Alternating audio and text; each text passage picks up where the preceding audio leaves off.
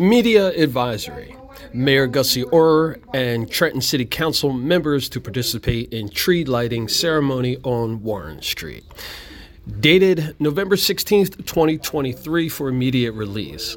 Mayor Gusciora and Trenton City Council members to participate in tree lighting ceremony on Warren Street.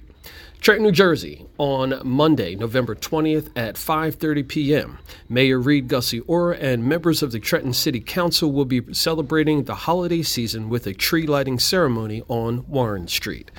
Along with the mayor and council members, local businesses including 1911 Smokehouse Barbecue, Arlie's Raw Blends, R. Jaquinto Shoe Repair, Skillet Cafe, the State Barber Shop, Warren Street Multi Services, K. Wydell Insurance, and Wayland Law will also be in attendance.